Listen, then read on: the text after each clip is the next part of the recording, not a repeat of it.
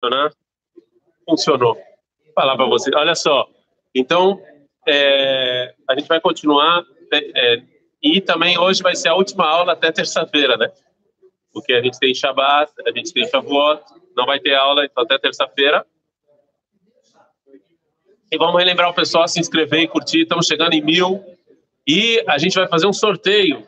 Chegar em mil. Sorteio que alguém. Um sorteio. Vão ganhar o livro do Rav Kuk. Muita gente vai querer, não? Não. Vira acha que ninguém vai querer o livro do Rav Kuk, mas não importa. É, a gente falou então, na última aula, a gente falou sobre o, an, o fatídico ano de 1904, que foi um ano fatídico no qual teve o pogrom de Kishinev, onde eu acho que era Kishinev o nome, na Rússia, e a gente falou então que o Rav Kuk estava sentindo uma ovagador, uma dor física e uma dor espiritual. A dor física que a gente falou é que mesmo o, e, né, o que está acontecendo hoje em dia em Israel, a mesma coisa que a gente, por que Herzl, teu amigo, por que Herzl, qual foi o, o, o, o ponto que Herzl acordou e falou a gente precisa de um governo?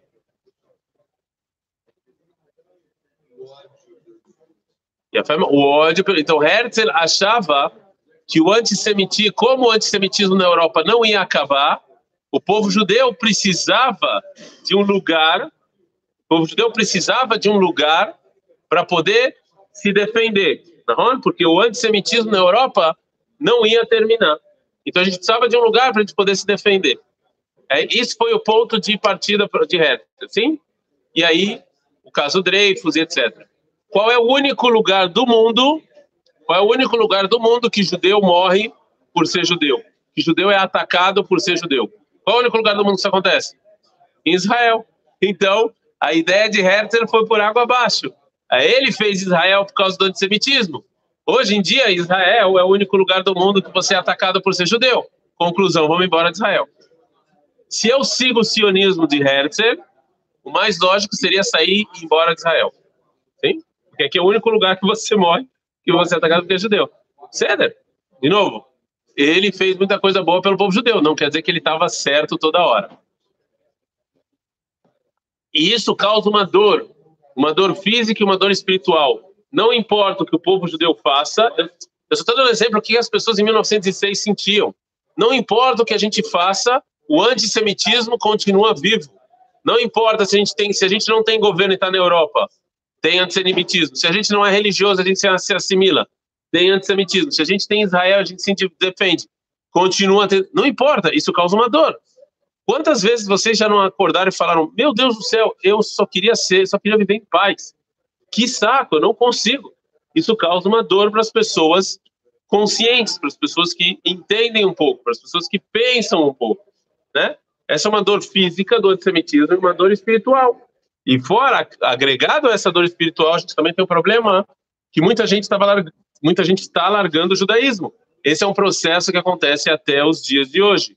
Até os dias de hoje, a gente tem pessoas que largam o judaísmo. O índice de assimilação no Brasil, que é o país onde vocês vêm, qual é? Eu, a última vez que eu vi era 80%. O que significa 80% de assimilação? Que de cada 10 judeus, oito vão casar com não judeu e vão colocar os filhos num colégio não judeu. Atenção, se eu me lembro bem, a medida é onde os filhos vão estudar. Se os filhos estudam no colégio judaico, não é considerada assimilação. O que significa que os números podem ser muito piores que esse, né? Mas é você casar com a não e colocar os filhos num colégio não judaico. Então, a gente vê que muita gente está deixando o mundo judaico. E não só isso, a gente vê que muita gente ataca o judaísmo. No Brasil também eu não vou dar nomes aqui, inclusive tem canais no YouTube que pessoas vêm atacam Israel e atacam a ortodoxia. Tem pessoas, se vocês quiserem, depois eu não vou falar agora, porque eu não quero dar ibope para fanfarrões, mas se vocês quiserem depois, ao desligar o vídeo, eu posso dar para vocês alguns canais no YouTube de judeus que atacam ortodoxos. É, tem um monte. Então, assim, é, eu posso depois dar exemplo para vocês. Então, esse tipo de coisa causa uma dor física, uma dor espiritual para o povo judeu. E é disso que o Rav Kuk está falando. que uma pessoa que sente um pouco, que ele tem um pouco de inteligência, um pouco de é, é, discernimento, que ele consegue ver como é que Deus fala com a gente. Como é que hoje em dia não tem profecia, né? Não tem. Como é que ah, tem gente que acha que tem, né? Mas eu não sei se são pessoas muito inteligentes. Mas quem, como é que Deus fala com a gente se não tem profecia? Não tem. Como é que eu sei? Como é que Deus fala com a gente? O povo judeu, estou falando. Como? Não tem profecia. Hum? Eu não vou nem repetir a sua a sua frase, porque isso aí é provocação. O cara está me provocando aqui. Como é que Deus fala com a gente se não tem profecia? Como é que eu sei uma mensagem para o povo judeu, uma mensagem individual? Não tem profecia. Hã? Não, da Torá é uma coisa muito geral, não é uma coisa época, da época aqui hoje em dia. É a fé, meu, em outras palavras, Deus ele está na e a fé. Daniel Beckman, nosso querido blogueiro, que já está três horas da manhã assistindo a nossa aula. Quero ver vocês às três horas da manhã entrando no canal do YouTube. É, ele falou pela história. Deus conversa com a gente através da história. Mas para eu entender o que, que a mensagem divina, os processos históricos, o Rav Kuk, ele era muito hegeliano. Quem era Hegels? Vamos lá. Vocês estudaram aí, vocês estudaram no colégio, quem era Hegels? Muito bem, preciso passar pelo cola cavoda, pessoal, cultura. Hegel era um filósofo alemão em que ele tentava explicar que a história tinha uma lógica. A lógica da história. Por Rav Kuk, ele é muito hegeliano. Ele acredita que Deus conversa com a gente através da história, tá bom? Aí, os processos históricos, eles, é, Deus está por trás da história e os processos históricos. É, então, diz mas para eu entender o processo histórico, eu preciso pensar, eu preciso filosofar, eu preciso olhar o que está acontecendo. Né? Isso e tem uma mensagem divina por trás disso. E isso faz parte da minha Vodat Hashem. Eu sou obrigado a fazer isso. Se eu quero trabalhar Deus, eu tenho que fazer isso. Eu não posso ficar só lendo jornal e tal. E, uh, faz parte da minha Vodat Hashem assistindo noticiário. Estudar histórias faz parte do meu trabalho. Então, fala Rav Kuk, quem, quem tem, tem um pouco de inteligência, um pouco de sabedoria, ele, ele sente essa dor, a dor do povo judeu, a dor física e a dor espiritual.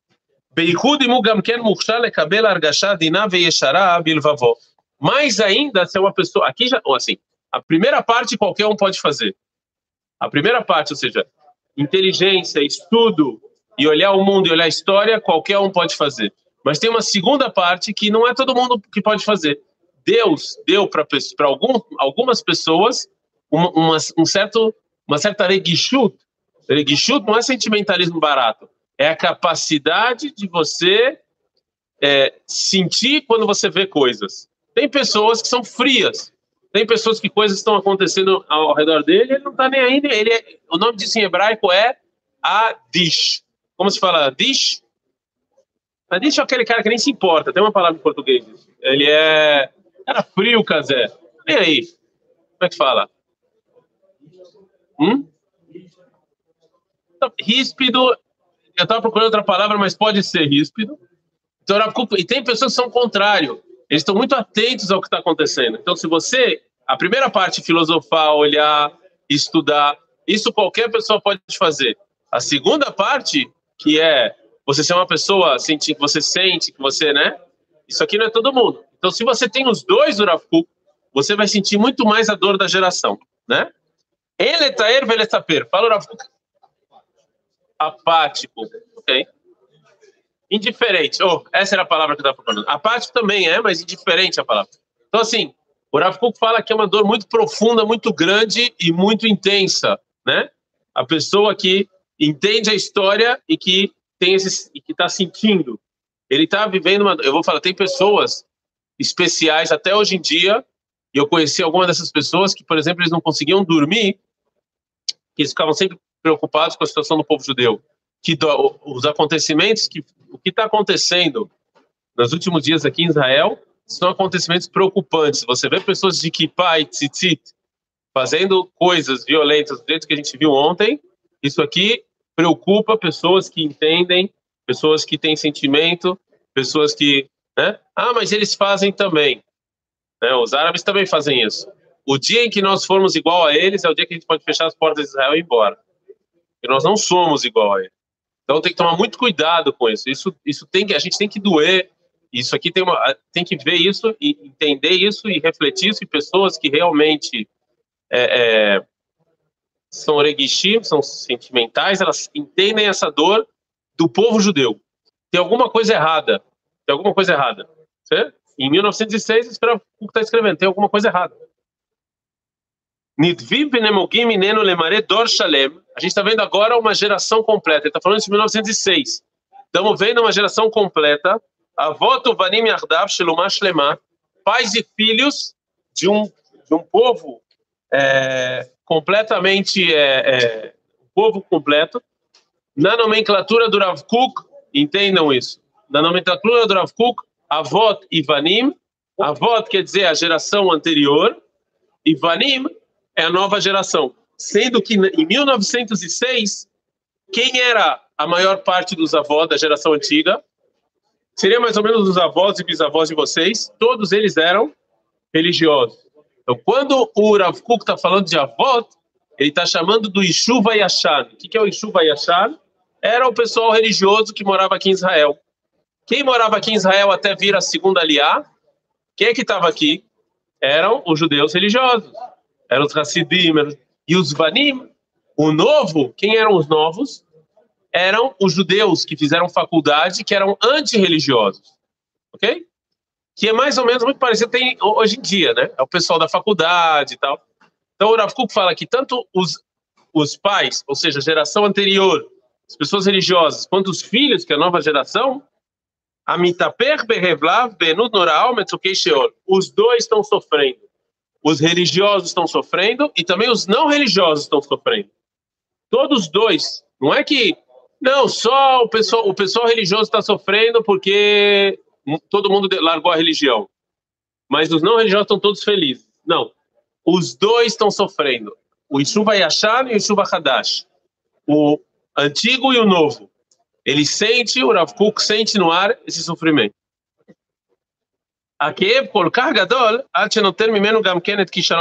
Aqui vem o pior. O Rav Kuk fala o pior de tudo. Qual o pior de tudo? Que a dor é tão intensa, é tão profunda, que as pessoas não conseguem mais se comunicar. Você não consegue mais falar. Você não consegue mais se comunicar. E a gente já falou que grande parte da cura passa pela comunicação.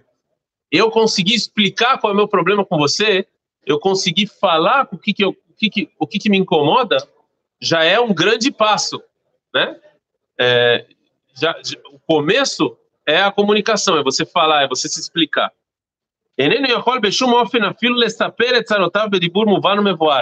A geração não consegue falar de maneira clara o que está te incomodando. O que, que te incomoda você, Ishuva Yashan, pessoal religioso? O que, que te incomoda tanto nas pessoas não religiosas? O que, que te importa tanto? Qual que é o seu, por que, que você está tão bravo assim? Por que, que vocês, é, pessoal de Kipassugá, por que, que vocês não gostam tanto do mérito do Avodá? Que, me fala, explica de maneira clara o que, que incomoda. E vocês, do mérito, o que, que incomoda tanto os Haredim? Qual Lieberman? Que, expliquem. Vamos lá, vamos sentar, explicar e conversar e bater. Vamos, vamos, vamos nos comunicar. Né? Não consegue. Falando, se eles pudessem falar, isso ia facilitar muito essa dor. Eu já falei para vocês que grande parte do, da cura é você botar para fora o que você está sentindo. Principalmente coisas espirituais. É, é, assim, quem já lidou, quem já foi Madrid, quem já teve com educação e tal, é muito difícil. As pessoas não entendem que parte da cura que você tem é você falar o que te incomoda. Só o ato de você falar já facilita. E você a, a coisa mais importante de comunicação, é, a coisa mais importante de comunicação se chama empatia. O que é empatia? Empatia é a capacidade que eu tenho de entrar nos sapatos de vocês e entender o que vocês estão passando, né? E se você sente que tem uma pessoa na sua frente que ele te entende e você consegue falar, não importa o problema que você tenha, já facilita muito o seu problema, você se sente melhor. Eu vou dar um exemplo idiota, entendeu? Vou dar um exemplo idiota. Vamos supor que uma certa festa, um grupo de jovens bebeu muito. Suposição. É suposição. Estou falando que isso aconteceu, uma certa festa de Jerusalém, o pessoal foi lá, né, exagerou e bebeu. Suposição. Agora, se vem um cara e começa a gritar é, daquele esporro federal e tal, como é que esse jovem se sente? Ele constrói um muro, constrói um muro, e o cara lá tá falando, mas não tá entrando nada. Agora, se vem a pessoa e fala e entende o motivo que você fez, porque entende que são jovens e quer se divertir, etc., é muito mais fácil você se abrir. Tá entendendo o que eu tô falando? Então, o Rav Kuk fala a mesma coisa. Às vezes, quando você coloca, quando você se comunica, quando você coloca o problema para fora, é muito mais fácil, você já sente que parte dele já está já tá parte do problema já está solucionado. Quando você tem, quando você consegue botar para fora e você só vai botar para fora quando você sente que adiante de você tem uma cuidado aí que está balançando a câmera, os caras vão achar que tem um terremoto aqui nessa velho. Vocês vão achar, vocês já, vocês já acham que tem alguém que entende vocês, ok? Já, já é uma, já é, né? Isso aqui já, já deixa doce o seu sofrimento, já adocica o sofrimento. Vocês já sentem, ok, o cara me entende, eu consigo falar, eu consigo, né, eu consigo bater papo. O que, que vocês acham que vai acontecer hoje em dia se você botar o chefe do, do... Vale a pena, aliás, mesmo sem entender hebraico, existe um canal igual igual que existe no Brasil, existe um canal aqui chamado Arutz Knesset. É o canal do parlamento.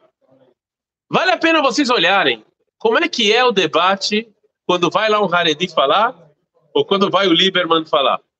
Assistam, mesmo sem entender hebraico, e vocês vão ver do que o Rav está falando. É uma troca de gritos, de ofensas e de palavrões, assim. É que ele não consegue. Você não consegue conversar. Não consegue, aliás, existem também aqui no YouTube, do, inclusive no Brasil, aliás, eu estou falando isso de Israel, mas no Brasil, põe, já vi várias, vários canais do YouTube que tem, é, que tem debates, né, que vai trazer, tem o cara de direita e o cara de esquerda lá falando, até dois caras de direita. Os caras saem para via de fato, levanta da cadeira e vai dar um tapa no cara. Está discutindo política, não consegue debater, não consegue de, debater, né? É a, a democracia, muitas vezes, você não consegue debater ideias, porque as pessoas falam que suas ideias são inválidas.